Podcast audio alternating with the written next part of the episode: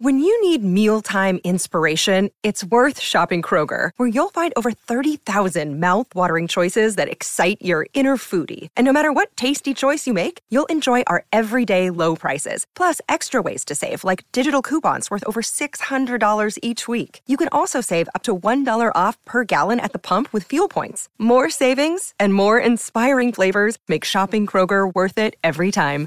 Kroger, fresh for everyone. Fuel restrictions apply.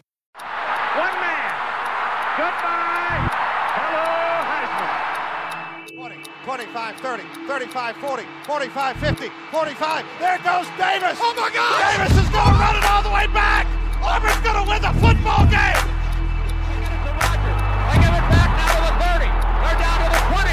All the Bailey is out on the field. He's going to go into the end zone. Four-man Alabama rush. Got him. No, they didn't. Oh my gracious. How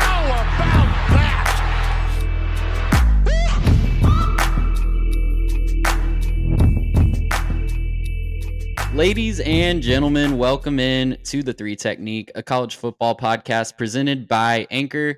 I am not Mitch Mason. I am your host, at least for the evening, Trey Reeves, and I'm joined by one third of our crew, Garrett Turney. Mitch is out tonight dealing with some stuff in his apartment, but fear not, the show must go on. We are ready and excited to talk to you guys about maybe the second best division in college football, the Big Ten East. Garrett, I had a lot of fun putting these projections together. We're going to cover the teams that Mitch uh, was going to go over as well, but man, this is a really exciting division. I'm really excited to get t- to talk to with you guys about it. Um, how are we feeling tonight going into this episode?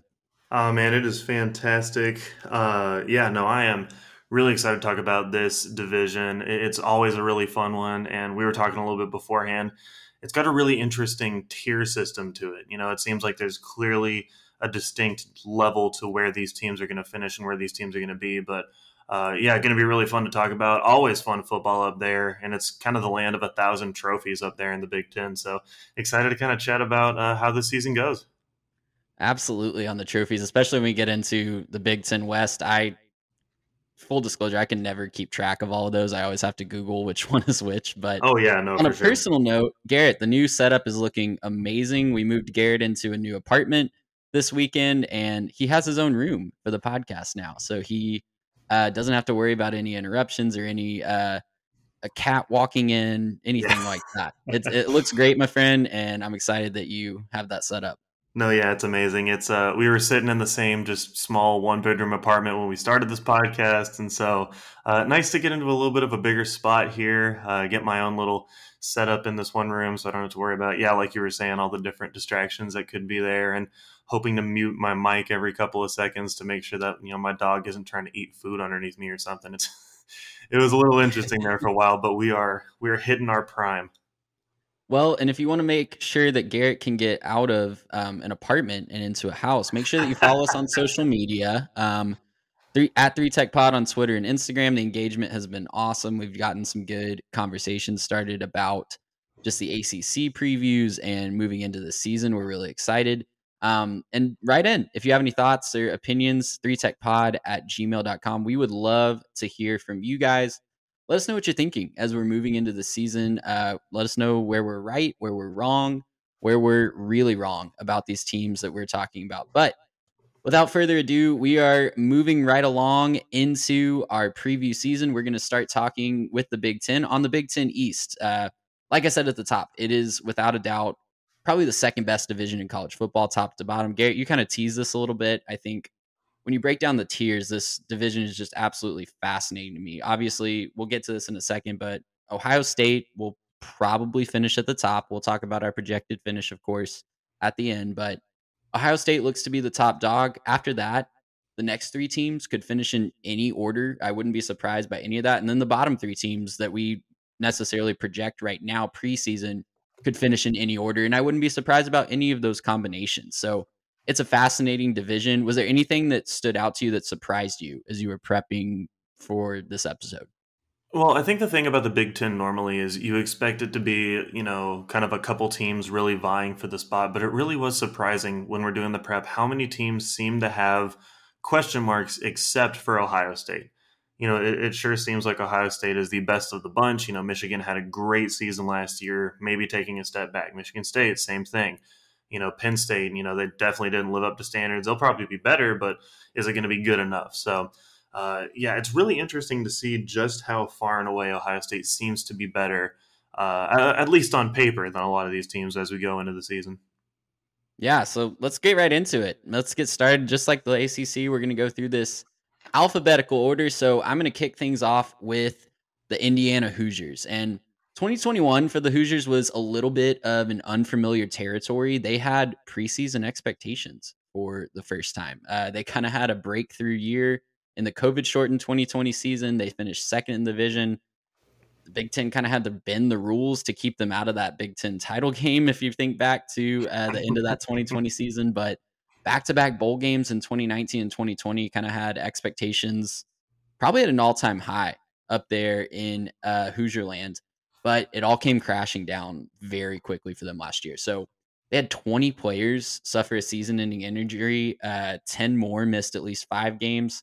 They had four quarterbacks, including a walk on, take significant action after the guy that was supposed to be maybe a dark horse Heisman candidate, definitely a dark horse um, ACC or Big Ten Player of the Year candidate, Michael Penix Jr. He goes down with an injury week five, and the result was a two and ten campaign with an zero oh and nine record in the Big Ten. Definitely not what they were expecting last year. Um, the offense just completely sputtered. They were 123rd nationally in scoring, 127th in yards per play, and the fallout from uh, that season was massive turnover. So this is a completely different team, almost a completely different program uh, than we saw last year. So head coach Tom Allen, he did survive that. He has built up a lot of goodwill up there after those two seasons before that. But definitely some conversations were had that we have to change this up to make it more sustainable.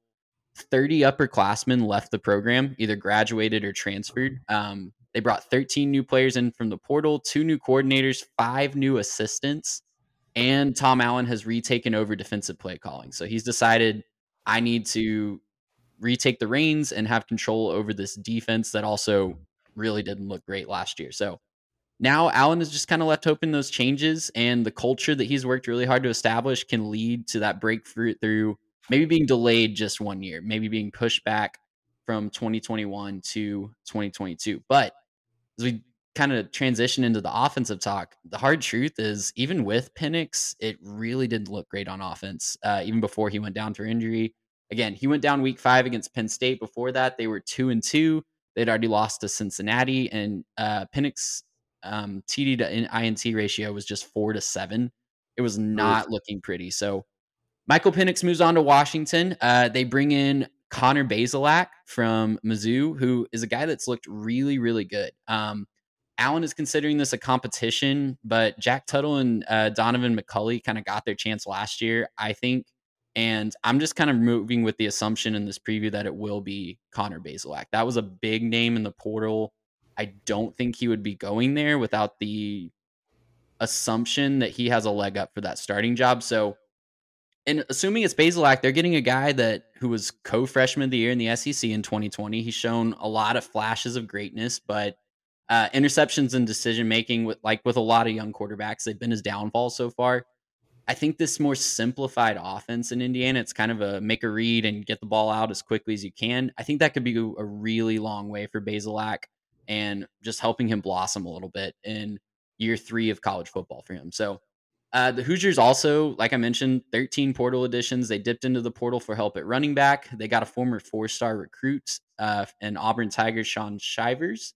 And they also got Josh Henderson coming over from North Carolina, but a couple of talented guys that could uh, split time is the lead back, and both should see a lot of action. Big losses for the Hoosiers were wide receiver Ty Fryfogle and tight end Peyton Hendershot. Both of those guys are on NFL rosters going into training camp. They had great careers in Bloomington. They're going to have to be replaced. Um, and guess what? They're going to go to the transfer portal to try to fix that. So Emery Simmons is coming over from North Carolina, and Cam Camper. This is a guy I'm really excited about. He's a local guy from Lancaster, and he averaged 18 yards per, per 18 yards per reception at Trinity Valley Community College last fall, and that's a pretty good program they have over there in East Texas. Um, I'm excited to see what he can do playing the best of the best in the Big Ten. They also have a four-star freshman in Omar Cooper, and DJ Matthews is coming back from a torn ACL. He's a guy they were really excited about last year, coming over from Florida State. The offensive line also has a ton of experience and should actually be the strength of the offense. So that's definitely going to help Bazelak or I guess whoever wins the job, wink, wink, uh, adjust and get a lot of good things going on offense. Luke Haggard and Matthew Bedford are going to man the tackle spots, and they have a Michigan transfer in Zach Carpenter coming over that they're really excited about at center. Um, it could be really exciting if Bazelak has a connection with these receivers. It's a lot of newness trying to come together. They also have a new offensive coordinator, like I mentioned. This is maybe the biggest question mark for me on offense, and that's not a good thing to say that your play caller is the biggest question mark. But Walt Bell, he comes over after being the head coach at UMass for three years, and you know, sure, UMass is not an easy place to win, but even as an offensive coordinator before that, he had stops at Florida State, at Maryland, and Arkansas State ever since he's left Arkansas State, he's kind of left a lot to be desired. Um, he was the youngest head coach in college football when he was at UMass, and he's probably the most experienced 37 year old in college football. But man, uh, rooting for him, but I I just haven't seen it in the past. That's going to give me confidence to say that he's going to be a difference maker at that. So defensively, definitely a lot more experience in the play calling as uh, Allen is taking over those head coaching duties. Um, and one thing that Allen loves to incorporate in his defense is a lot of pressure. So when they were successful in 2020, they sent five or more rushers on 42.4% of defensive snaps. They are wreaking havoc on defensive uh, or offensive units. They run an attacking 4-2-5. They're blitzing guys from all over the field. And that really didn't show last year. So last year, it can really only go up. They finished 109th in scoring defense, and that is why Allen is retaking control of this defense. So, kind of going from back to front, the secondary is going to look like the strength of the team going in. They have a former All American and Tiawan Mullen. He's back healthy. He was one of the many guys that had a season ending injury last year. Jaylin Williams has also been all Big Ten. He struggled with injuries last year. And Devon Williams and Brian Fitzgerald are going to enter their fifth and sixth years at the safety spot. So they're bringing a ton of experience back there.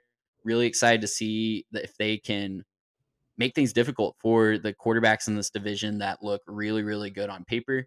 They have a bull position that's kind of a hybrid defensive end, outside linebacker, and they have a ton of talent there. Six year guy, Alfred Bryant, um, a transfer from UCLA, and Myles Jackson, and the highest rated prospect Indiana has ever signed in Dasan McCullough. And they're really excited to see him split some time there at that bull position. They want to bring him in on third downs to rush the passer. I'm excited to see that happen. They have a true two deep at uh, defensive tackle after they brought in some transfers and um, at the true linebacker spot. So not the guy that's kind of moving between a hybrid role. Uh, Micah McFadden has to be replaced. He was a guy that was just an anchor for that defense uh, for so many years, and it looks like Cam Jones is going to be that guy. He's been described as the leader of the defense by Tom Allen, but just kind of overall, there's a lot of athleticism and experience. And the big question is does Tom Allen retaking control of that defense? Does that matter? Does that move the needle? Does that um, make this to where they are more successful um, in situational pass rushing and making just big picture decisions on the strategy of the game? If those schemes can click, this defense could be maybe the story of this division this year. Um, the biggest thing they could do is just take away one option, run or pass. They really weren't awful st- statistically at either last year. They were 60th in rush defense, 76th in the pass. Neither of those are like outlandish. They're not great by any means, but you can get by if one of those is in that range. But when both of them are in that range, offenses just kind of get to do whatever they want. And so if they can just find an identity, maybe it's the secondary taking a lead and taking away the pass um, and figuring out rush defense as they go. Maybe it's a surprise of this division. I don't know. It could be a really strong defensive unit in uh, Bloomington, but their floor ceiling situation, Vegas has set their over under at right at four. Um, and until I see the changes on the field, I think I have them right at four wins. Uh, they should start three and zero, oh, but after that, the schedule's just brutal, as is life for these kind of lower tier teams in this division. Um, I think four is the floor, though. Um, if some of these things click, like Bazelak and receivers kind of develop a mind meld, the defense uh, improves drastically. Like I said, I think making a bowl and maybe even getting as high as seven and five is doable. But October is going to define this. I'll talk about their danger zone in just a second, but October has several winnable games for Indiana, and that's going to define their season. They go at Nebraska, Michigan, Maryland at home, and at Rutgers If you can find a way to go three and one in that slate, if you're Indiana, I think you're feeling really, really good about that. But um, as all these teams are going to have, they will have a danger zone. And it's right at the end in uh, for these guys. So right after that stretch that I just talked about, they do have a bye week, and then they close uh, three out of their last four games. I'm sorry, week 10 at home against Penn State, and then back to back trips to Ohio State and Michigan State. So it's a little backloaded. If they want to reach bowl eligibility, I'm, I'm going to talk about this with a couple of teams today, but if they want to reach bowl eligibility, they got to do it early because the end of the schedule, they do face Purdue in a rivalry game the last week of the season, but end of the schedule is kind of brutal. Um, so if they want to take that next step, if they want to get to bowl eligibility, get it done early and then see what happens, play with house money at the end. Yeah, man, that looks rough. I mean, I guess with their over under being four, right? I'm looking at this, I'm saying I don't expect the defense to be exceptional, right? You know, Tom Allen's taking the play calling, that's fine. I'm kind of looking at the offense as the big wild card here. You know, you have so many new players coming in. Obviously, Bazelak coming in is the big one, but you just have so many new players. I, I don't know what to expect really. Um, I, I'm kind of thinking about how that all mixes together and you know can those guys go you know like you were saying in that danger zone penn state at ohio state at michigan state like those are tough games on the road yeah it's going to be the end of the season but do you think it can click for that team i mean obviously you know it's a lot of new guys coming in but you know you get to the end of the season do you think it's going to click by then or, or do you think it's got to you know maybe sort of find its way and then start to just fall apart on the last half of the season it's a good question. I think looking at their full schedule, their toughest out of conference game is at Cincinnati. It's a return trip for the, what the Bearcats gave them last year.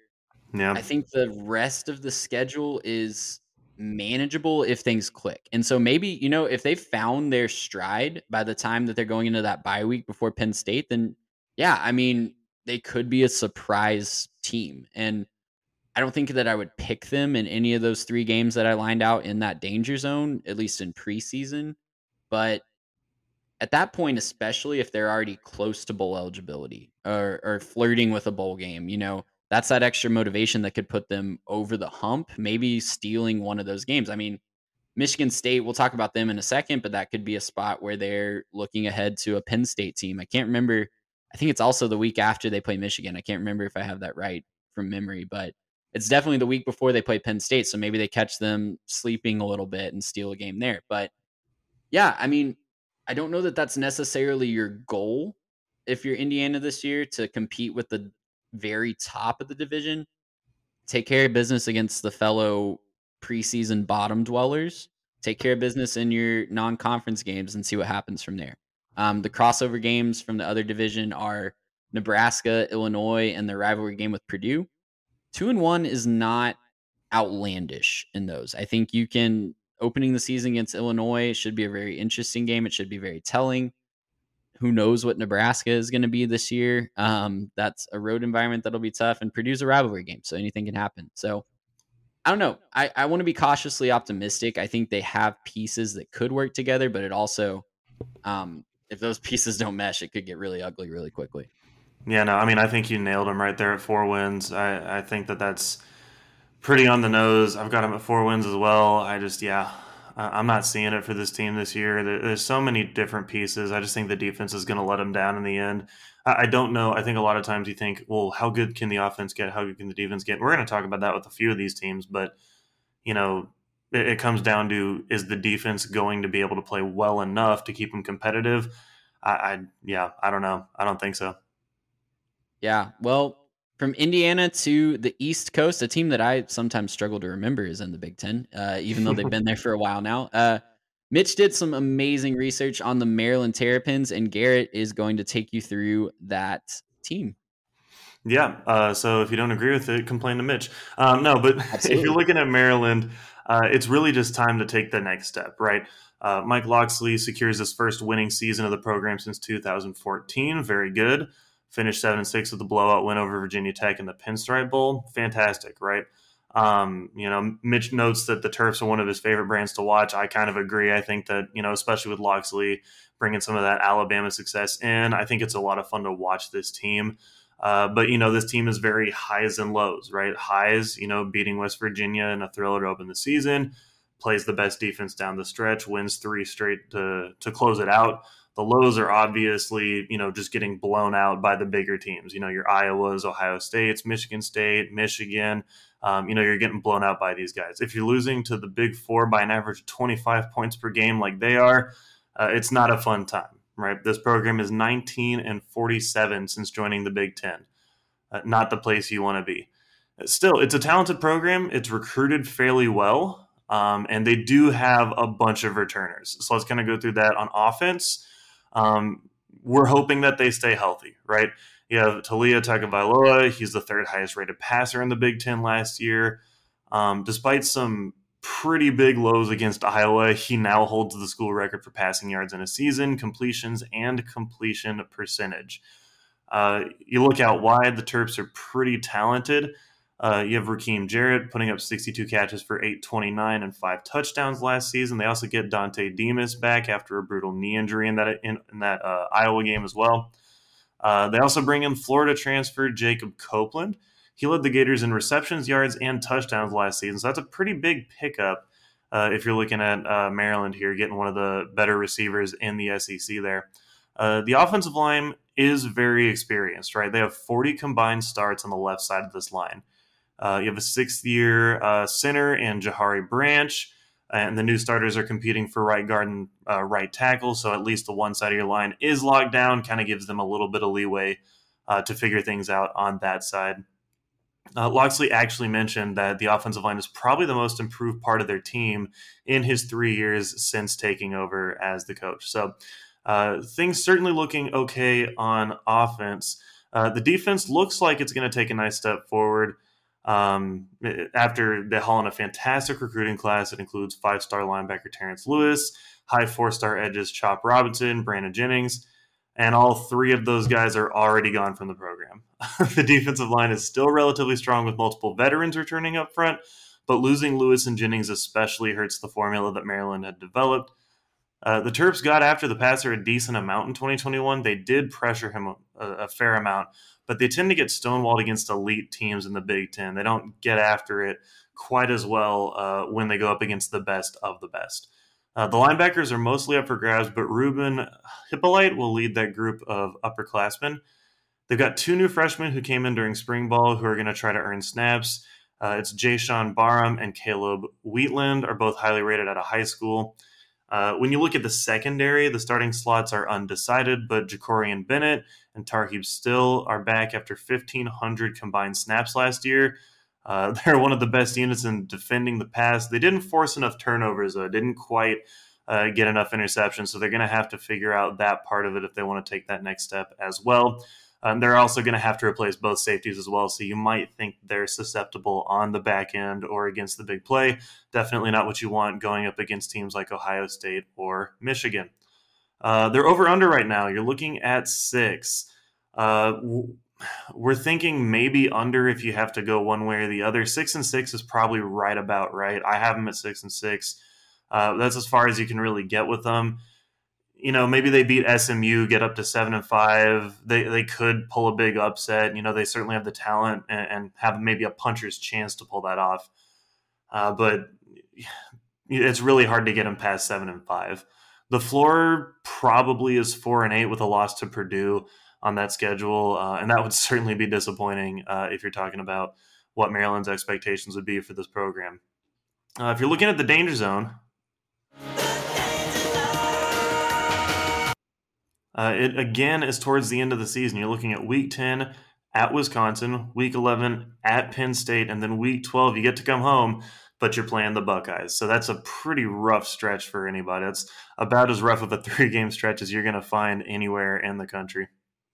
Yeah, these That was one thing that I just noticed going through several of these team schedules is the schedule makers did some of these teams no favors getting the powers of the divisions back to back. And sometimes you can't help that.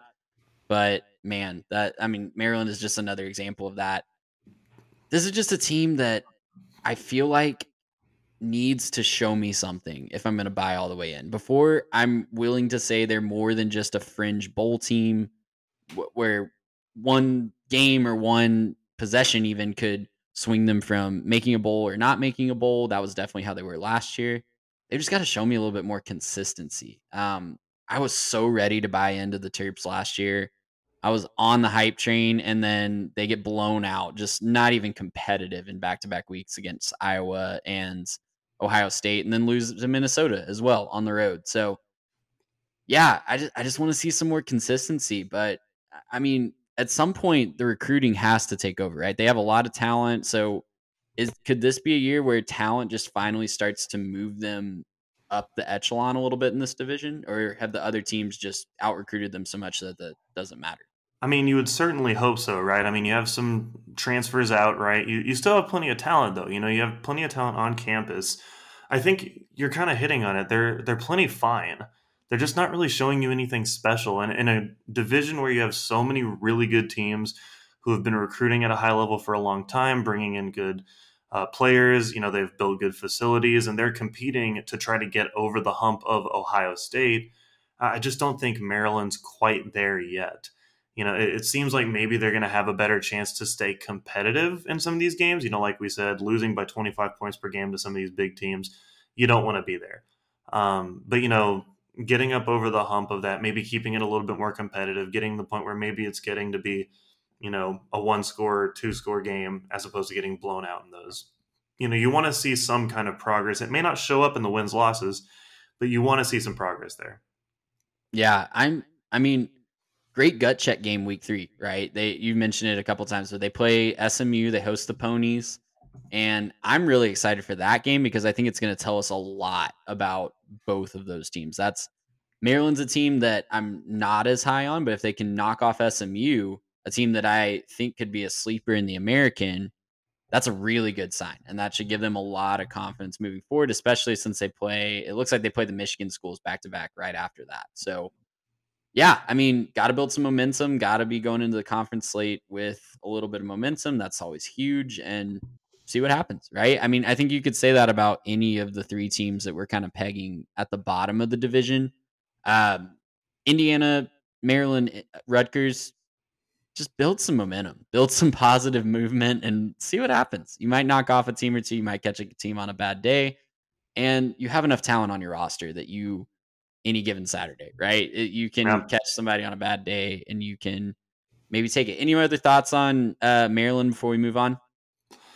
No, I mean, I think the big thing here is just you got to be able to start strong, kind of like we were saying with uh, Indiana. You know, you want to start strong. You want to get as many wins as you can towards the beginning of the season because, yeah, this last half of the schedule looks pretty brutal.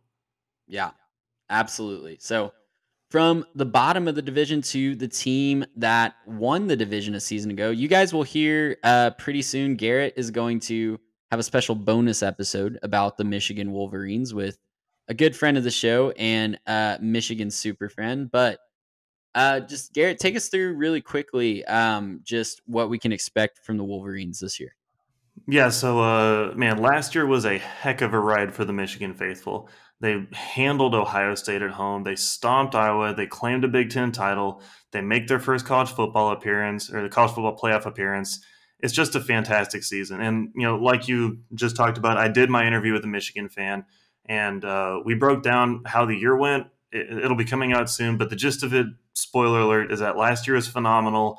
Harbaugh bought a lot of good grace. His seat is substantially cooler than it was going into last season uh, and the expectations remain high for a team that is just sort of seeming to get things going in this Harbaugh era. Uh, there are some big questions on replacing some key pieces to last year's team, but there should be plenty of reasons for excitement when it comes to Michigan fans. Uh, so to kind of take you through it real quick, offense, the script for this year's team should flip. Last year, you know, they were really relying heavily on that defense. This year, I think it's going to be the offense. Uh, this offense is going to be the key to them repeating as Big Ten champions. They're losing Hassan Haskins. He was a machine on the ground.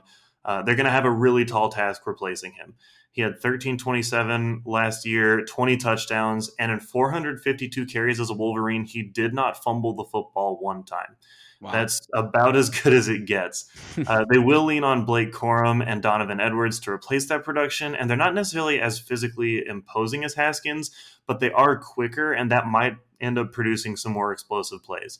Uh, they also lose their star center Andrew Vastardis and right tackle Andrew Stuber, Uh, but if they can replace those guys, kind of plug those holes on the line, they'll return three starters that should help them stay dominant on the ground. They finished eighth in total rushing last year.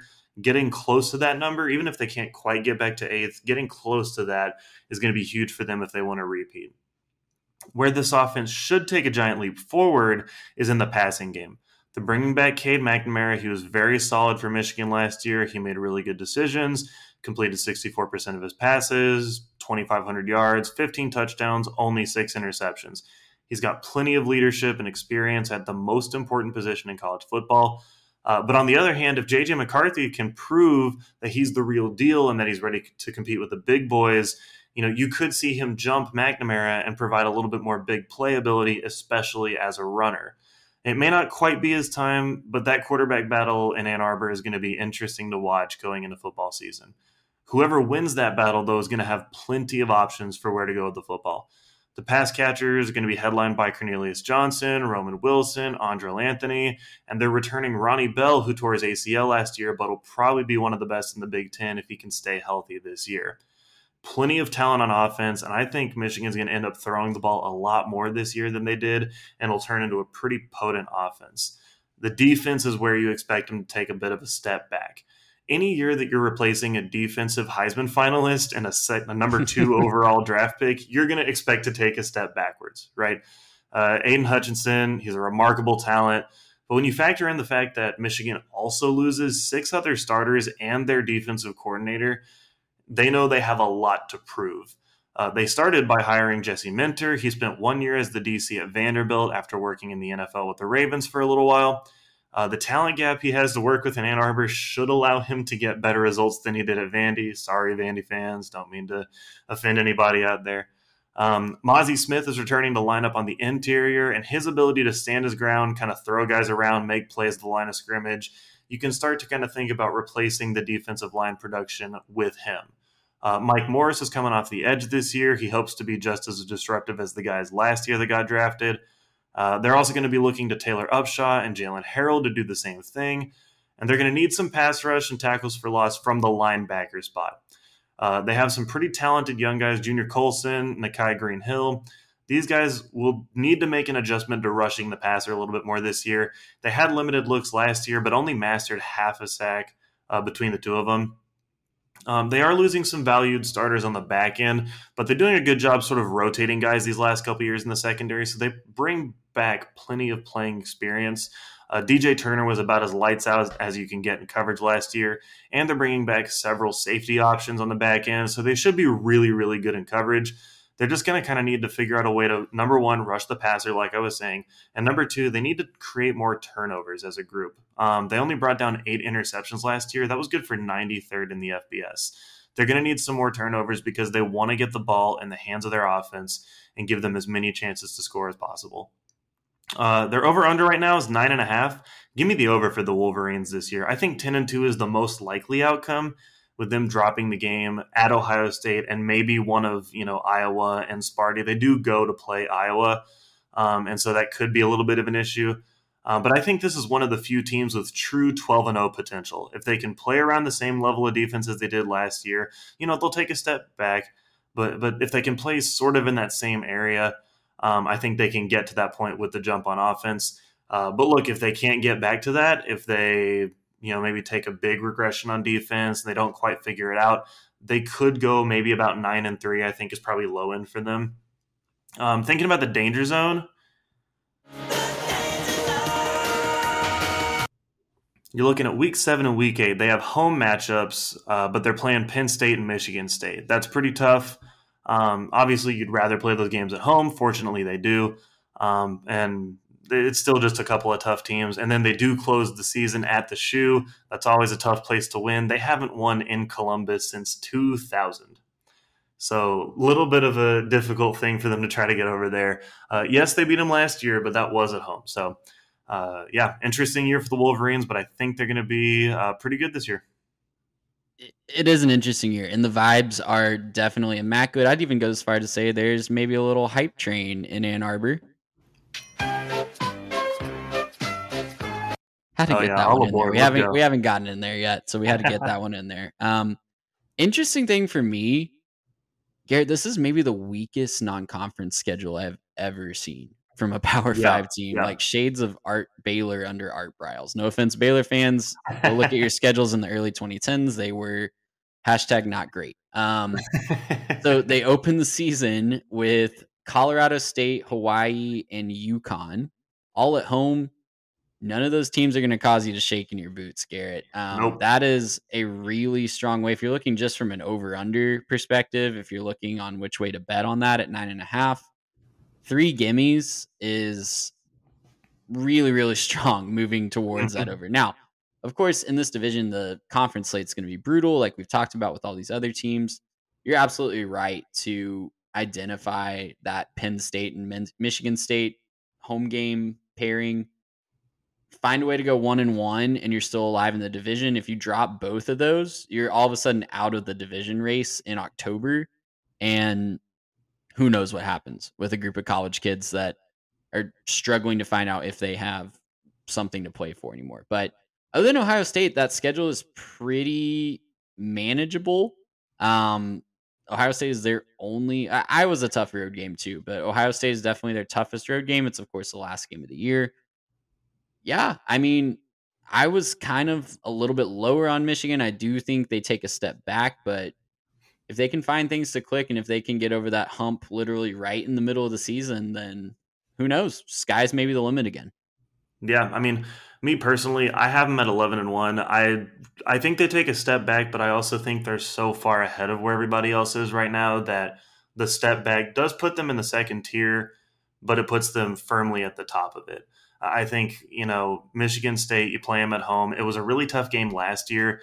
Um, and we kind of talked about that in the special episode we did, but it was really rough conditions, if you remember, and a controversial call in that one. That Yeah. um, you know, I mean, you take it one way or the other, and Michigan would have been uh, undefeated going into that uh, playoff game. So, you know, maybe some things change a little bit if they're, I don't know, the number one seed instead of the number two seed. But, um, you know, you look at this, you're, you're thinking, you know, you're at Michigan, or you have you play Michigan State at home. You you know you go to Iowa, but they stomped them last year. So I just don't see a whole lot of losses on the schedule. I do think they probably lose to Ohio State in the shoe, but I think that's going to be like a like a last minute who holds the ball last type of game. I think it's going to be real close and it'll be a real fun one, like a must watch. Two top five teams probably, uh, and I think it's going to be a real fun one to watch.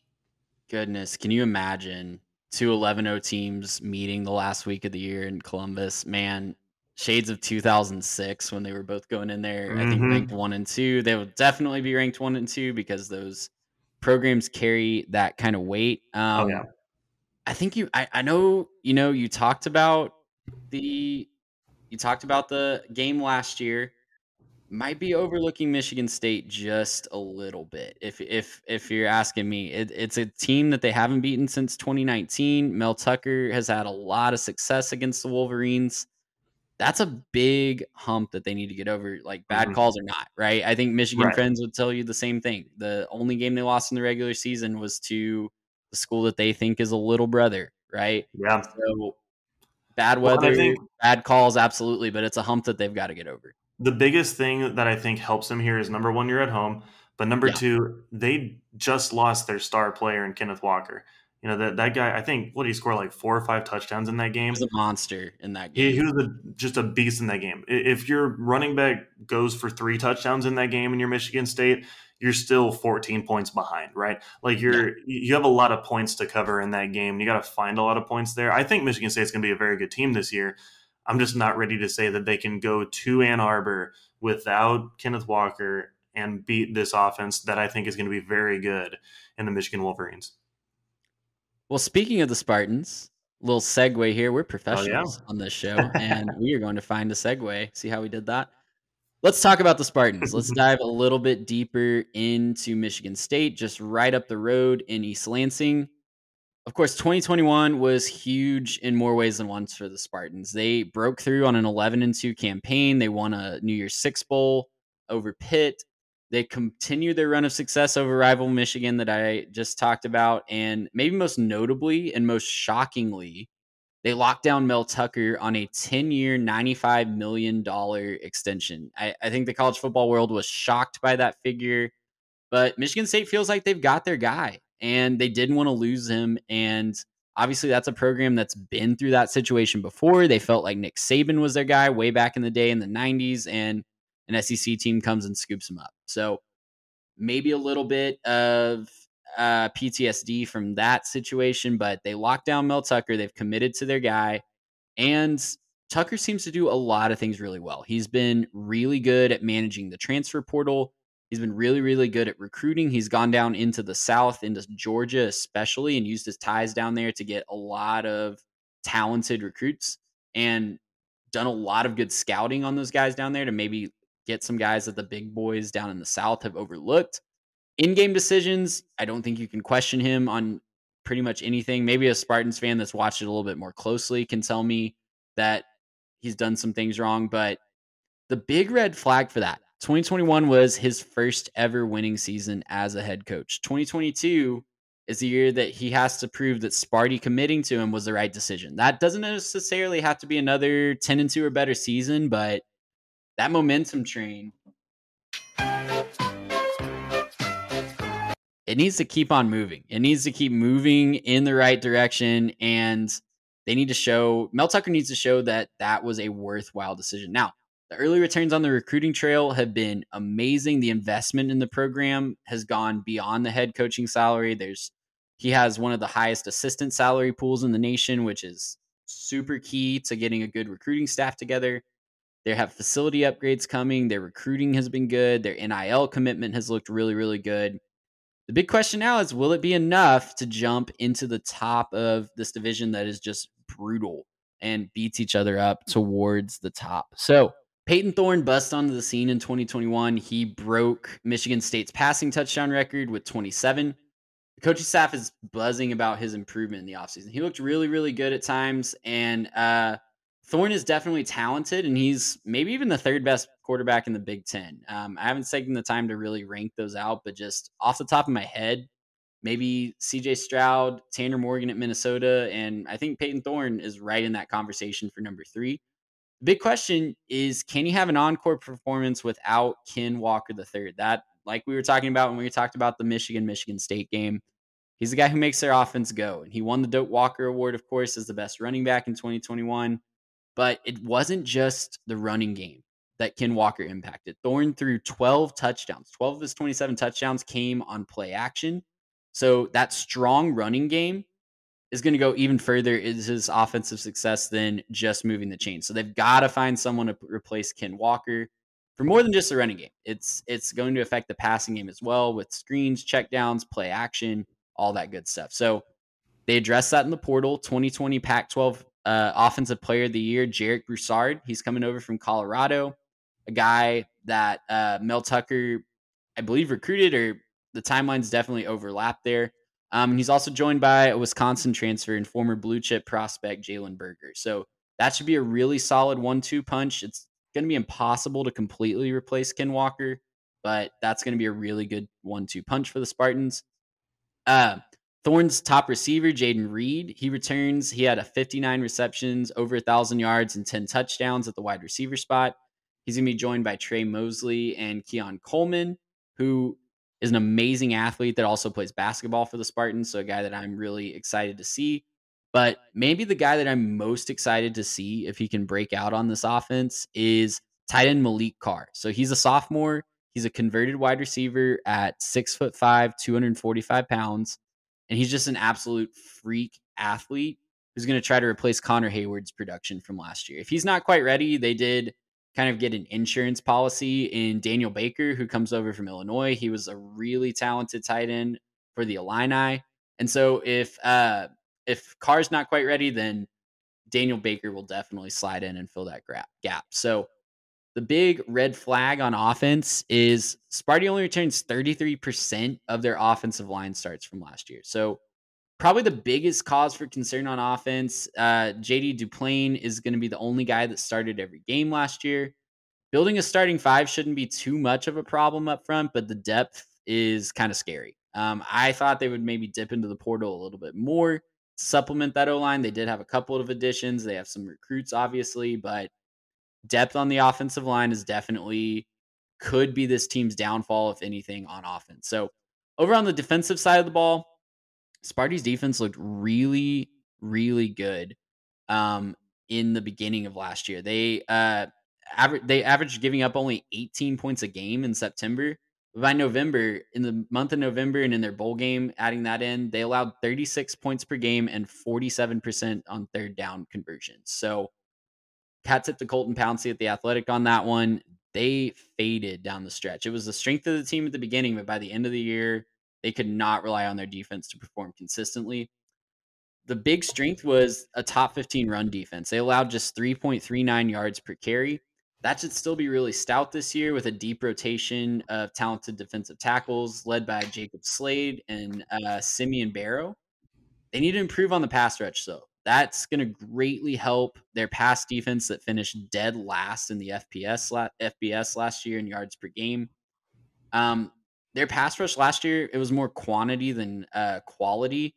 They looked good. Uh, if you just look at the total sacks number, they were actually pretty high up, but that's because there were so many dropbacks that they faced. So teams knew that the pass defense was suspect. There were a lot of opportunities to get those sacks. So that kind of led to more of a total number. If you look at the sack rate, it was mediocre at best. So they're going to have to find a better pass rush that gets to the quarterback more consistently. Linebacker looks solid with Cal Haladay returning after 91 tackles. They also brought in a transfer from UNLV, Jacoby Windmon, who was maybe the best linebacker in the Mountain West last year with 118 tackles with the Rebels.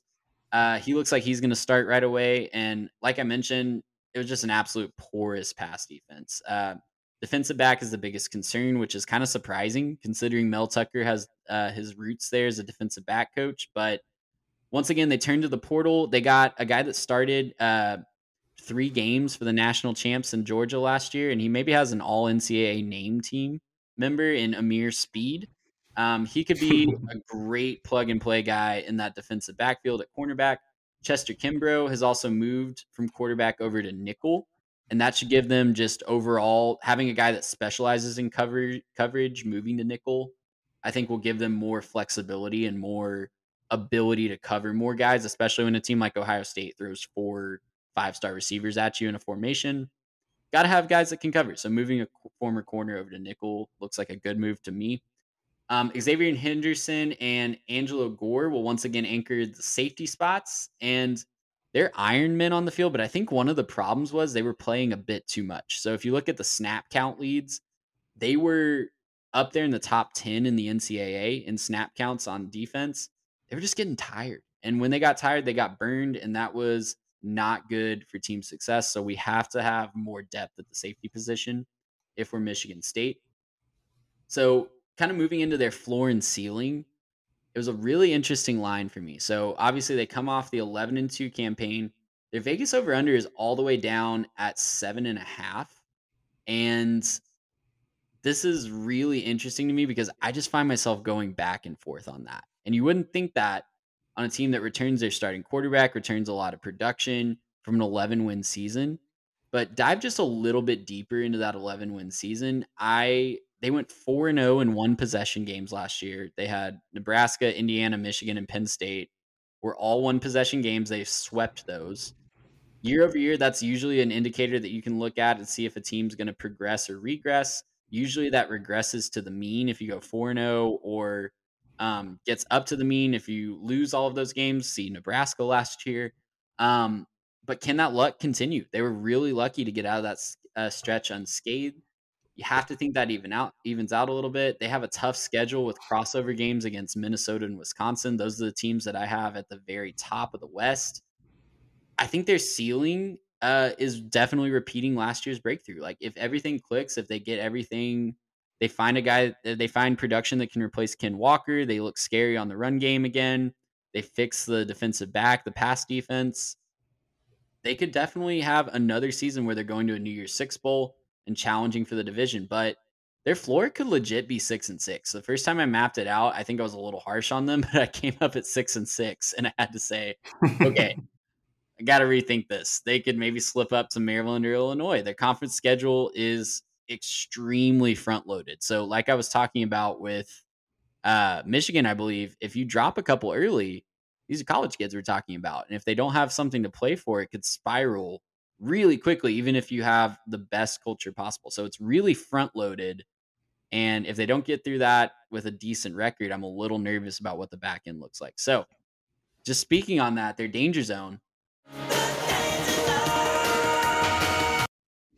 Uh, weeks five through nine, including a bye week. So week five, they have they're at Maryland, but that precedes um, a home game against Ohio State. So I'm a little concerned about a look ahead spot there.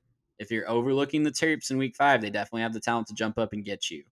Um, week six against Ohio State, week seven back home against Wisconsin, and then they have a bye week and go to Ann Arbor to face Michigan. Um, you got to think you got to go at least two and two there, right? Like that. If you want to consider it a successful season, two and two at least is a must, and you're probably hoping for at least three and one. Um, but yeah, it, it, it's kind of a make or break year. Not a make or break. Obviously, they've committed to him for a long time, but it's definitely a year where Mel Tucker can set the naysayers aside on his contract and kind of show that Sparty committing to him was the right decision long term. Yeah, no, I, I kind of think about this in terms of, you know, like you were saying earlier with Indiana, they've gone to the portal a lot. And it seems like it's going to be all about sort of how they deal with the portal, how they can replace some of those guys. And I think replacing Kenneth Walker is the entire equation here. I mean, look, Kenneth Walker was so good that he could basically carry your entire offense if you replace him well, and it seems like they've gone out and gotten guys that they like, but if you can replace him well, I think you're going to end up having another really good season. It's just kind of about how well they can replace a guy who goes as high as he did in the draft. You know, I, I'm I'm just I'm not sure I'm ready to go there, especially with the back end the way that it is and the fact that they're going to need to play a little bit more ball control against some very potent offenses, especially in that stretch you were talking about. I mean, Maryland, they can certainly score. Ohio State's going to blow it up this year. Wisconsin, it's going to be really hard to stop them from running the ball. Um, and that obviously sets up play action. And then Michigan, like I just said, I think they're going to be really, really good on offense. So, you know, is is their team going to be able to kind of play enough ball control to stop the other teams? I'm not sure I'm ready to go there. I, I put them at nine and three, I think, in our conference predictions, but that had a lot more to do with. Uh, wait, when, no, I put them at ten and two, but I think that has a lot more yeah. to do with the rest of the conference, um, as opposed to um, kind of what I think um, they are bringing back. You know, I think again we kind of talked about it being in different tiers. I, I think their division is pretty weak, and I think they're going to have some success there. I just don't think they're going to get over the top of Michigan uh, or Ohio State. The bottom half of the division is weak right? Bottom half, yeah. Sorry, yeah, yeah, yeah. yeah. who do you have them losing to? Do you remember? Do you remember who you have them losing to in the ten and two?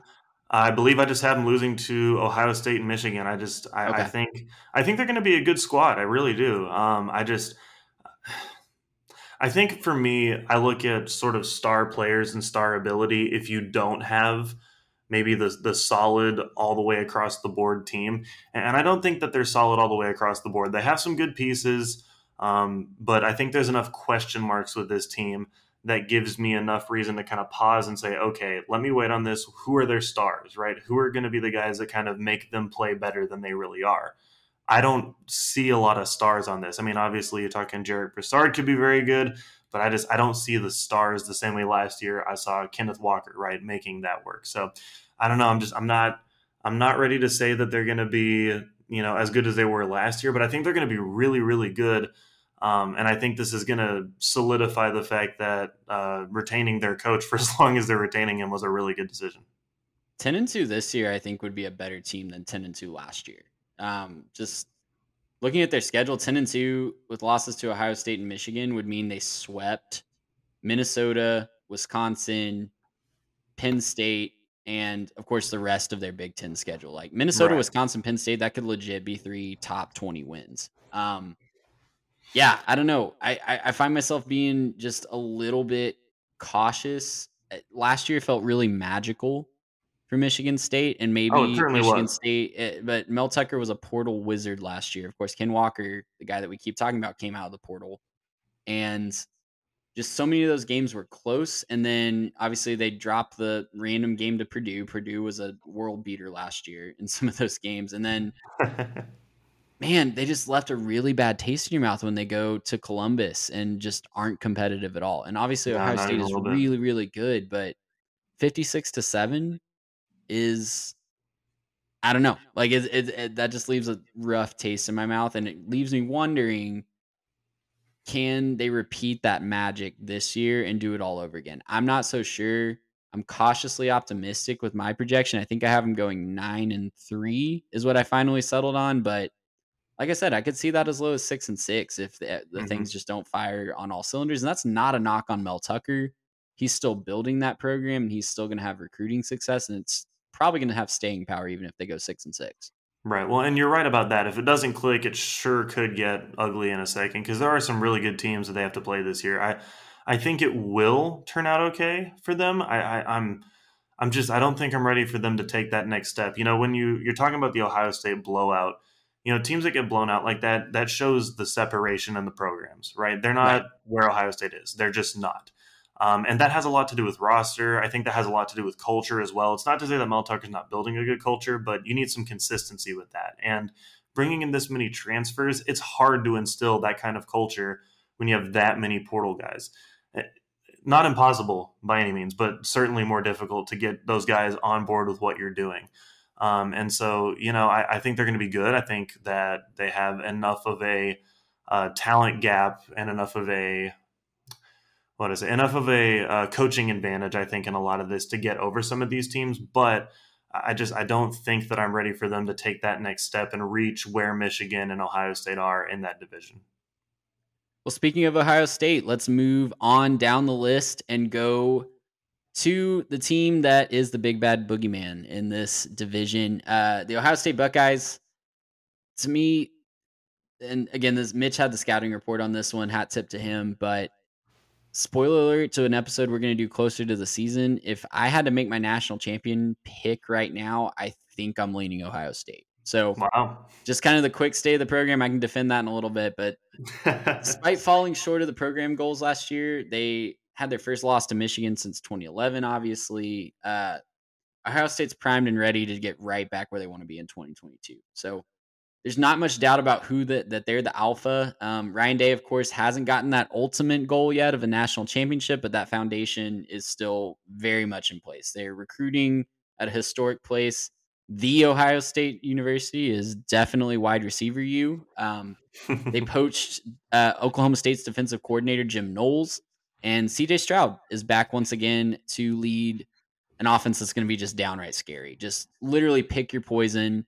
Mhm. And defense might be a little bit of the question mark, but when you're putting up 50 or 60 points a week, um, it might not matter. Your defense might lose you a game and you still could blow everyone else out. So, on offense, of course, CJ Stroud had a monster year in 2021. He was the second most efficient passer in the country, and he ranked top five nationally in yards, yards per attempt, yards per game, touchdowns. He was really, really good. We could say a lot about how good he was, but bottom line, he's a Heisman contender last year. He will be once again this year, barring something crazy happening. And I think he's probably your co-favorite with Bryce Young at this point. Um, he's got to li- get a little bit more accurate, but he's of course got arm talent. He's got athleticism. He's going to be a future first round pick, and he's throwing to a bunch of future first round wide receivers. So it looks different. Obviously, they lose Garrett Wilson and Chris Olave, but Jaxon Smith-Njigba and Marvin Harrison Jr. are going to replace those guys really, really easily. I think uh, they also have former five star Julian Fleming. Um, and the passing attack is going to just continue its dominance. There's really not much more to be said. Um, they're also incredibly stacked at running back, stacked on the offensive line. When you get your pick at cream of the crop recruits, it's going to look like this, right? You, especially at the wide receiver position with Brian Hartline just wrecking shop and taking names. It's going to be really, really hard for me to see them struggling on offense. And if you're an Ohio State fan listening to this and you're wondering why we're not going as in depth as the other teams, because you don't have any question marks on offense. You're you're going to look really really good.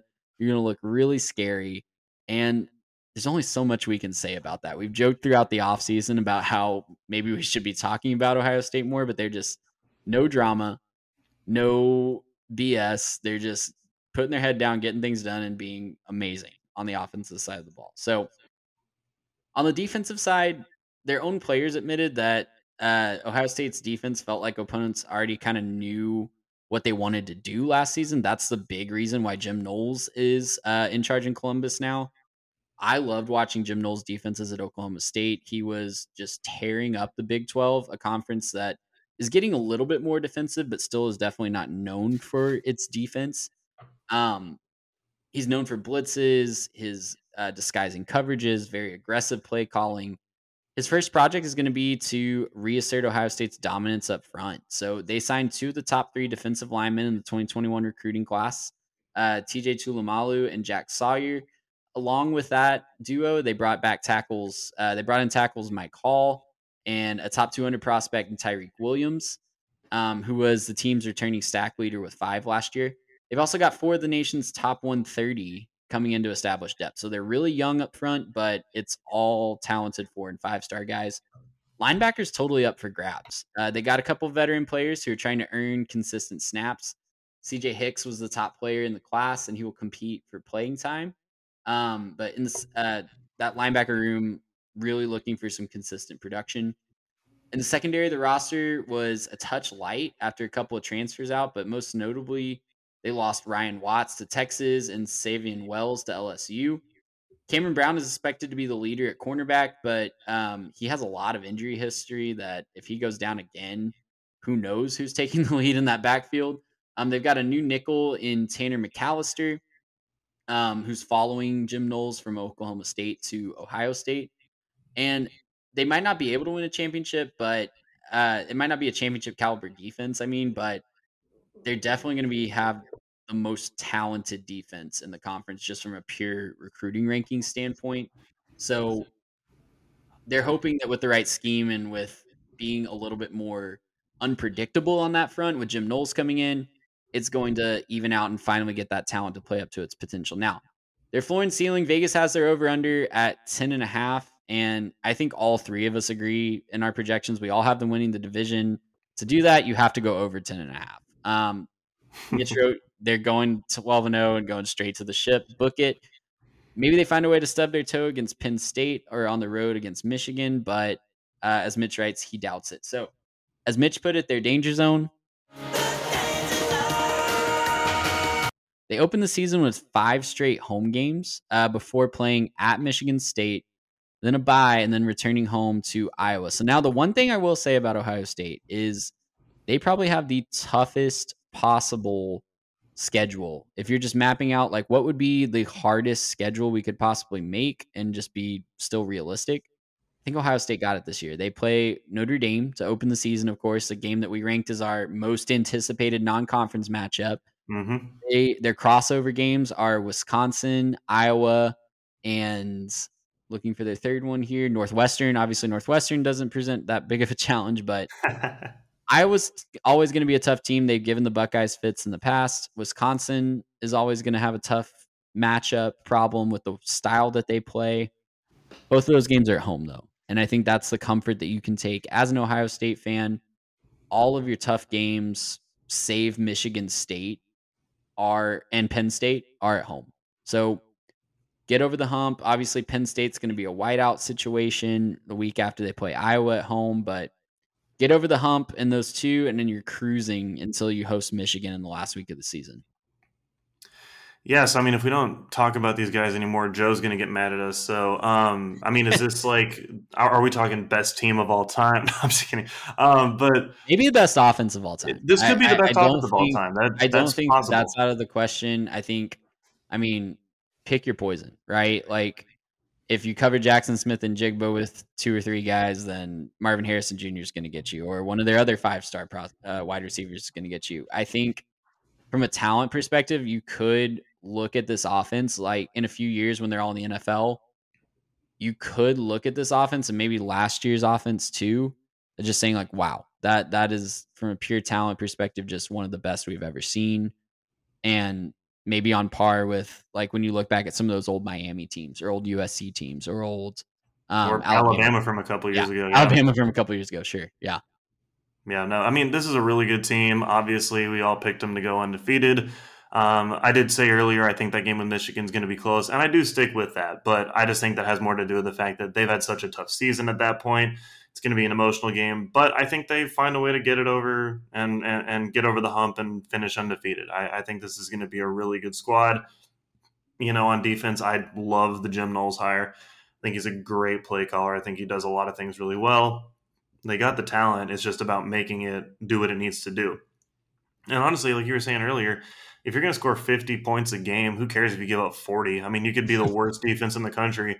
And I mean, these guys are still probably going to find a way to get over the hump. So, um, yeah, is it going to make the rest of the Big Ten fans that are listening to this happy? No, because we're saying that Ohio State's amazing, but that's just kind of what you're competing with. You know, if we're SEC fans, you know, it doesn't make us feel good to talk about how Alabama is so good all the time, but like it is the truth, right? We're talking about which teams are the best, and right now, you've got Ohio State and Alabama are probably outclassing the rest of the country by a pretty solid margin. Yeah, and we'll have plenty of time to take a more microscoped look at Ohio State as we go throughout the year because we're going to be mm-hmm. comparing them with the Alabamas, with the Georgias, with the other top title contenders. And we'll even maybe take a closer look at that right before the season as we make our predictions. As I said, if you're asking me today to put some money on who wins the national championship, for me, I'm putting that money on Ohio State. And their bet. offense, I think it's a pretty good bet. I think getting through that conference slate unscathed is maybe even a pretty good bet if you can find that one out there.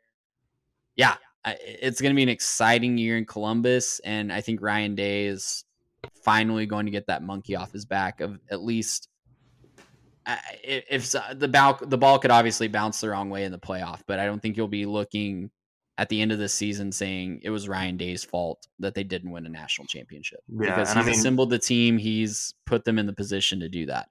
Yeah, and I think when you look at this, you're really thinking about you know, in the past, the last couple times they've made it to the national championship stage, they just haven't been able to keep up.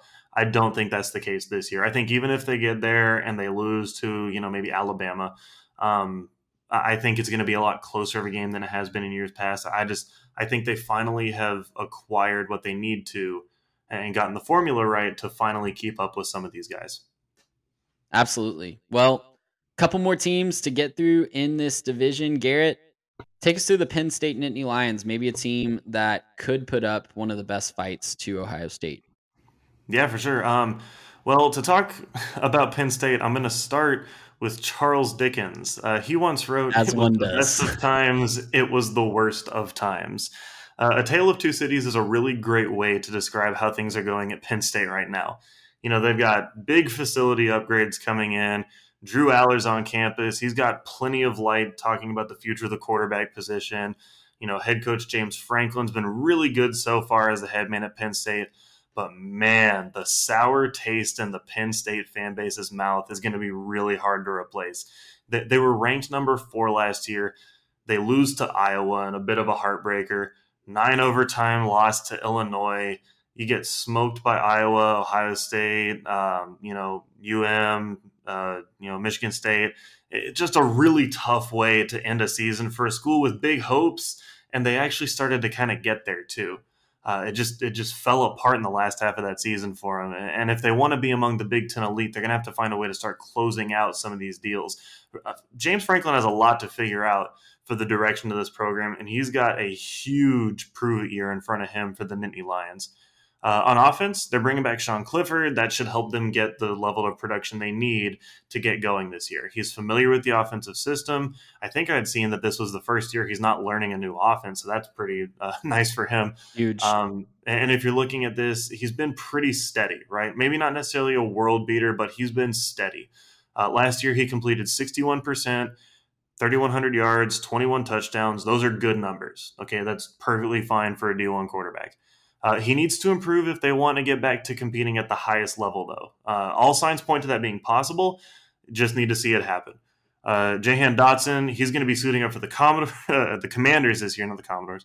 Commanders, Commanders. That, would have been crazy going to Vanderbilt. Um, no, but he's suiting up for the Commanders this year, uh, which is a huge gap in production for Penn State, right?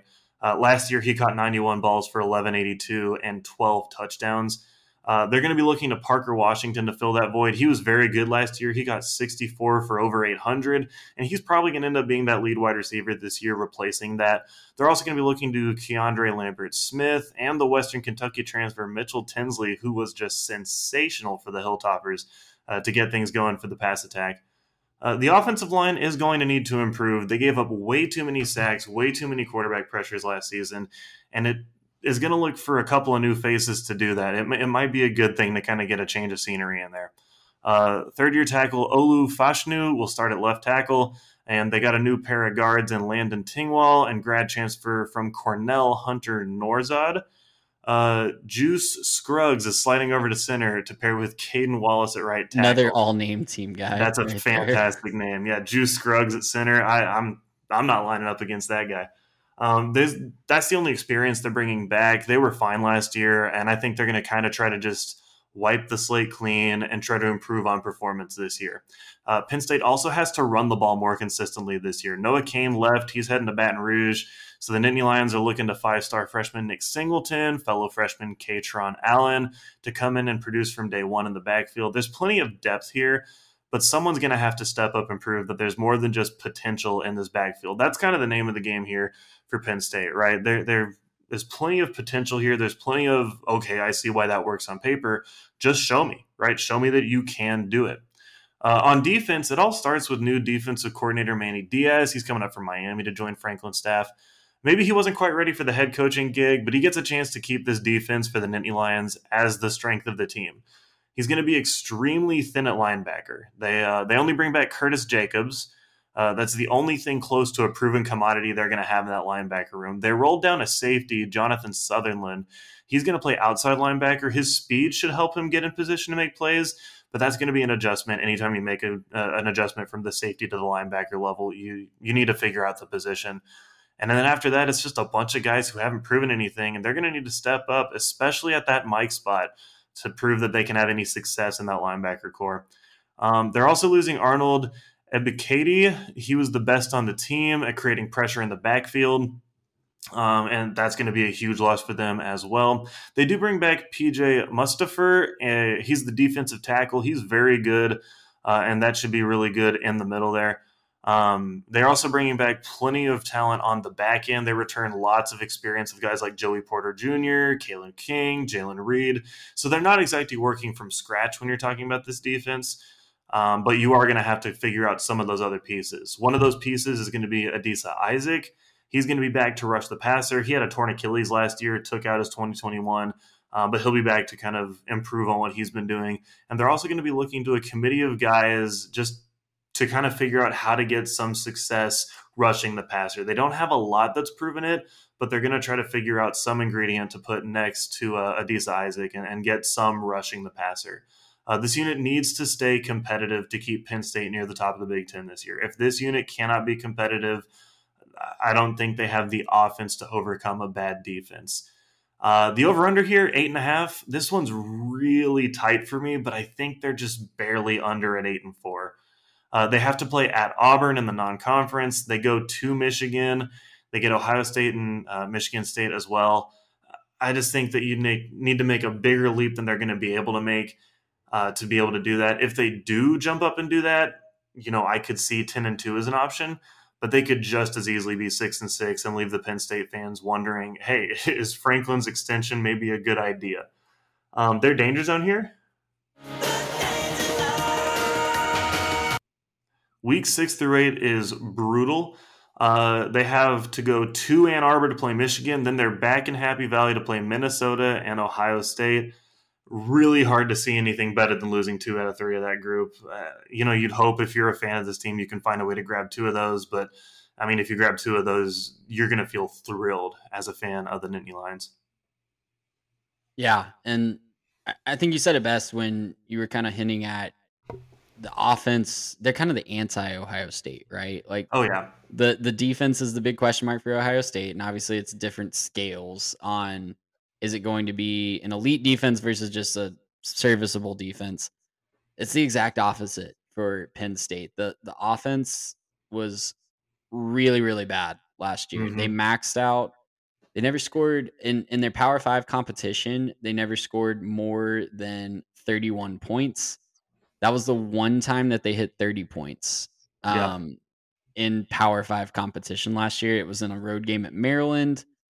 You look through the rest of their Power Five schedule, it's a whole lot of games in the teens and 20s. So that's not winning football in 2022. You have to no. be able to score more than that. You can't win every game 16 to 10 like they did against Wisconsin. That was no. obviously they pulled that out and they pulled out a 28 to 20 game against Auburn, but that's not winning consistent football. And you're going to have teams jump up and get you like Illinois did last year if you're re- trying to rely on holding teams under 20 points to beat them. So yeah, I mean, I think I'm a little higher my my so I full disclosure, I have them going 10 and 2 this year when I mapped it out, which is higher than both you and Mitch.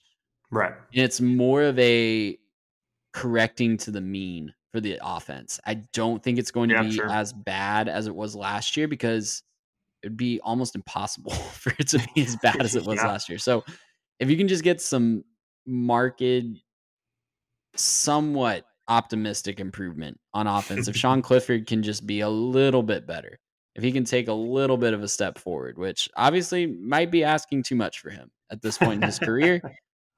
I don't know. I, I think you could see them managing that schedule pretty well. Like you said, they have a tough crossover game in Minnesota, and uh, they also play Purdue and lost their Northwestern from the other mm-hmm. games in their division. They have a road game at Auburn, who they beat last year, but they now go down to Jordan Hare Stadium. I don't know. It, it, I see a lot of potential. I see a lot of games that line up well for them. Um, but they have to execute on offense. They oh. can't oh. be as anemic as they were last year. And you know, and if you're thinking about, you know, put yourself in the shoes of an opposing defensive coordinator. If you want to stop their offense, what are you going to do? You're going to blanket, you know, their best receiver, and then you're just going to wait for them to fail. Basically, I mean, they, they had, you know, Dotson last year. He was fantastic, but he was kind of it on offense. They didn't really have anything else going for him. So, you know, they maybe will be able to run the ball a little bit better this year. They're going to have to, or they're going to be one dimensional. Can you get maybe Parker Washington and Mitchell Tinsley? Can they both stand up and be, you know, two really good options? Maybe neither of them as good as Dotson was last year, but two really good options that make it not just easy so that you can blanket one side of the field, shade a safety over, and then just rush the passer all day, right? I think we've seen what we're going to see out of Clifford. I think he's going to be fine. He's going to be fine. He's going to you know, complete his 60 ish percent. He's going to score about 20 touchdowns and he's going to not make so many crazy mistakes that, you know, you have to go to a freshman before you're ready. But you need more options on your offense than what they have. I think they might have the pieces, but again, like I said, this is a prove it year. They have to prove that they can do something with the pieces they have. You know, they they have Manny Diaz coming in, he's on staff. You know, you're making an investment in this program it's time to finally take that step and say we can do this and not just keep saying well maybe in a couple years when this quarterback's ready or maybe in a couple years when we get this class on campus or maybe if we can just you know it's time to stop kind of wasting some of those really good players and it's time to start putting it together yeah trace mcsorley and saquon barkley are not walking through yeah. that door so got to figure it out with what you got um, well, all right, let's bring it home, Garrett. Um, we'll do it. One final team. We've got. We're going to take it up to the Northeast, to Big Ten country in New Jersey, and we're going to talk Ooh, about the Rutgers Scarlet Knights. Garrett, I got to play a sound, man. Oh yeah. Rutgers made it to their first bowl game since their first year in the Big Ten, and okay, yes, it was on a technicality. Um, they were a replacement team for the Texas A&M Aggies that uh, had to back out of the uh, I can't even remember what bowl they were in Gator Bowl because of but COVID complications. But They played, They played in a bowl a game. bowl game. So who cares if it's a technicality? Greg Schiano has gotten them back to a bowl game in 2021. So he enters year three of his second stint in Piscataway. And ever since he showed back up in 2020, they've at least looked more competitive. I mean, they've kind of been a laughing stock um, since he left the first time. The first decade in the Big Ten was tough. Um, but they've looked more competitive. They played tough games with Michigan. They played tough games with other teams in the conference. They've jumped up and gotten a few teams. Um, but that doesn't mean Schiano's getting complacent. He has uh, really started tinkering this offseason. I'm going to butcher this name on his new defensive coordinator, but it's Joe Harasymiak. Sure. Is it Um, Harasymiak? I don't, I don't know if Harasymiak? that's supposed to be- Maybe. I don't know. It's Yeah. Joe. Joe's come in to uh, improve the defense, and he basically overhauled that entire defensive staff. Um, they're still trying to find out um, what works and what's consistent um, in that tough division, but just more and more, it seems like they're starting to put it together. And you know, is it going to translate to a season where they're actually bowl eligible? Maybe, maybe not, but they're interesting. There is a reason to tune into their games if you're a fan of the Rutgers Scarlet Knights, and that is a huge, huge step up from where they were. Um, so Schiano tinkered with the offensive staff as well after 2021. There were several coaches that swapped positions, and a new wide receiver coach was brought in.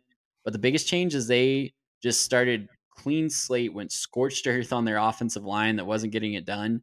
They brought in 11 new O linemen to campus this offseason. They got seven guys through the portal and four from uh, from high school recruiting. So they're literally just going with the old spray and pray to see if One of them's got to work. one at least you know i like the odds of finding five that can be serviceable um but those guys just really struggled to keep up with those elite edge rushers in the division last year so clean slate we're gonna find we're gonna just attack this by quantity and hope we can find some new options at offensive line at quarterback um it's a really interesting situation so noah Verde- uh, vedral he started all 13 games for the Scarlet Knights last year. He's entering his sixth season of eligibility, but it's an open competition going into the fall. So Evan Simon saw guys, we're really taking this seriously. I know we're laughing a little bit at Rutgers, but some of the stuff is just very interesting. Um, Yeah. Evan Simon saw action in six games last year with mixed results. This they're really high on redshirt freshman uh, Gavin Wimsatt.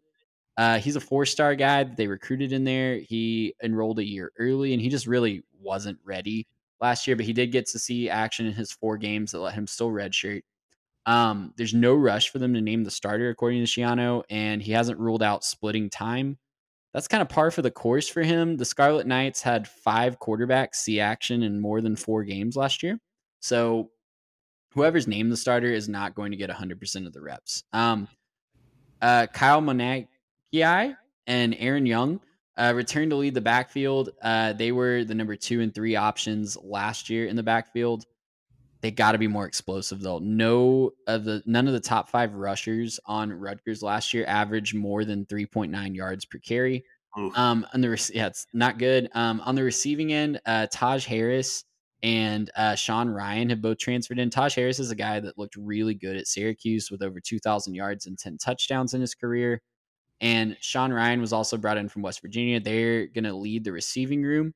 Um, but there's also a ton of guys. They like to rotate them in and out um, in their up tempo style. And another place that they've just got to get more big plays. There was only nine receiving touchdowns spread across the Mm. entire offense last year. So need some more production, need some more explosiveness uh, for this offensive identity to really click in Piscataway. Over on the defensive side of the ball, um, they really want to center around what they call VTT, violence, technique, and toughness, and that is very high T. So props to them.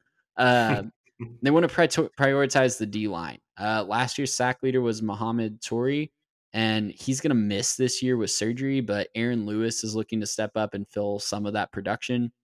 It has to be more than just him, though. Um, I'm excited just looking over their roster to see uh, Keontae Hamilton. He's a guy that's 6'4, 270, and is also a wrestler for the Scarlet Knights. So could really uh, tear some guys up on the inside of that defensive line. At linebacker, they experienced the most loss from last year to this year on the defensive side of the ball. So senior Deion Jennings was awarded the most improved defensive player. He's going to need to step up and be big. I'm really excited to see him pair with uh, Tyreem Powell. He's a six foot five, 235 pound sophomore. That's like SEC size at the linebacker position. So if he can get around and he can hold his own in coverage, that's a scary man coming at you. They also Mhm. signed a four star in Anthony Johnson. He's looking like he's going to get a ton of pre- playing time, but the cream of the crop on the defensive side of the ball is the secondary for Rutgers. And when you're in a division with Ohio State and other teams that want to air it out like they do, that's a good place to have strength. Um, they're led by safety Avery Young, who's uh, he moved to safety last year from corner, and he ranked third in the Big Ten, allowing a catch only every 41.5 snaps that he was in coverage. Um, Christian Izien is also kind of a havoc player. He makes plays in the backfield. He had four interceptions a couple years ago. Also, look out for Max Melton, who just really quietly had a really good season at cornerback last year. He could be a really big impact guy um, as he moves into his junior season. Now, floor ceiling, their Vegas over under is right at four.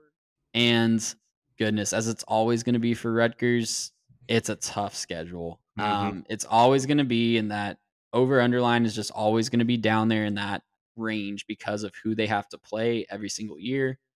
Until those divisions maybe get mixed up, you're not going to see any relief from that if you're a Rutgers fan. Rutgers did beat the over underline last season. I think it was down around two and a half, and they ended the season with five wins. Um, but this year it could be really tough to do.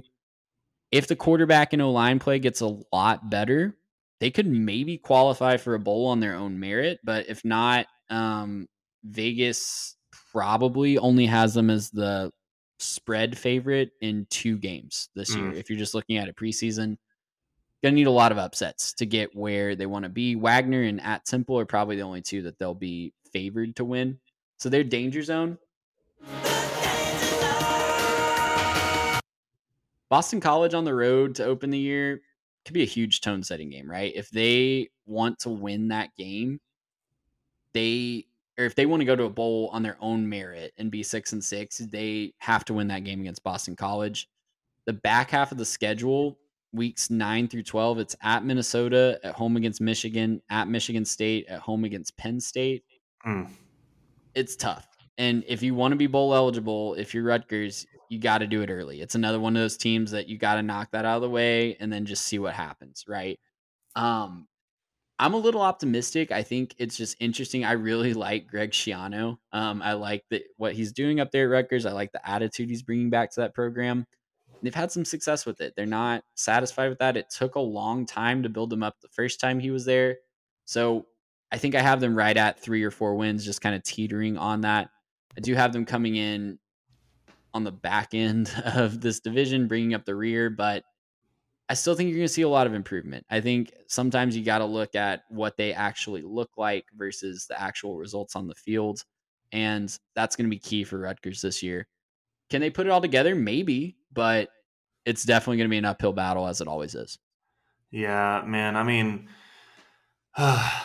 yeah, you put them in any other division in football, you know, besides the SEC West, maybe, and, and they might actually do okay. They could string together some wins, but yeah, you're right. It's just such a tough schedule and not doing a lot of favors. And again, this is another team where, you know, they're maybe in the bottom tier of this division, but they're going to look better, I think. I think they're going to look better. I think they're going to look like a better team than they were last year. I just don't know that that translates to wins. You know, it's not always going to show up in the win loss column. It, it's not you know, a lot of people like to say that your record defines you. I don't think that that's true. I don't think your record is entirely who you are. And, I think that's going to be the case for Rutgers this year. They're going to have a really tough time winning games. You know, that Boston College game to open the year, I think, is going to, like you were saying, it's a tone set game. If they want to make a bowl game, win against Boston College and get a little momentum on your side, right? I think momentum's huge in college football. Get some momentum on your side. Maybe win a couple games you're not supposed to. You know, I got them at four and eight, and I think that that you know line is pretty much perfect. You know, I, I just I don't see them getting to a bowl game, but I don't think that means the program's going in the wrong direction. You know, I think that they can they can continue to make some progress. It's just going to be a long climb to get to where they want to be in that division. Yeah. Took him five years to get bowl eligible the first time Greg Schiano was in charge, but after they Mhm. made it the first time, just kids, go look up their history in the Big East and in the American. It was pretty good, pretty consistently throughout the 2000s and the beginning part of the 2010s. But Yeah. here, as we wrap up this episode, um, let me go over our consensus rankings for the Big Ten East really quickly. So we all three picked Ohio State to win the division. Um, our consensus rankings from there go Michigan at number two, Michigan State in third, Penn State at fourth, Maryland in fifth, Indiana at sixth, and Rutgers bringing up the rear. Any last thoughts on this division before we sign off and call it a night? Man, I'm just excited to watch games in this division. There's so many good teams. You know, it's really one of those divisions where you don't just have a true bottom feeder. You know, you think the Vanderbilts, the Kansas of the world. You know, if Rutgers is your bottom feeder, then you got a pretty good division. So I'm excited to watch this one, especially in those kind of across the, you know, conference games when they go to play teams like Iowa, Minnesota, Wisconsin, things like that. Is going to be a fun season in the Big Ten. Absolutely. Absolutely. Well, guys, write in uh, 3techpod at gmail.com. Let us know your thoughts. Let us know if you have any questions as we inch closer to that amazing opening weekend of the season. And let us know on social media as well. Make sure you're following on social media at 3techpod on Twitter and Instagram.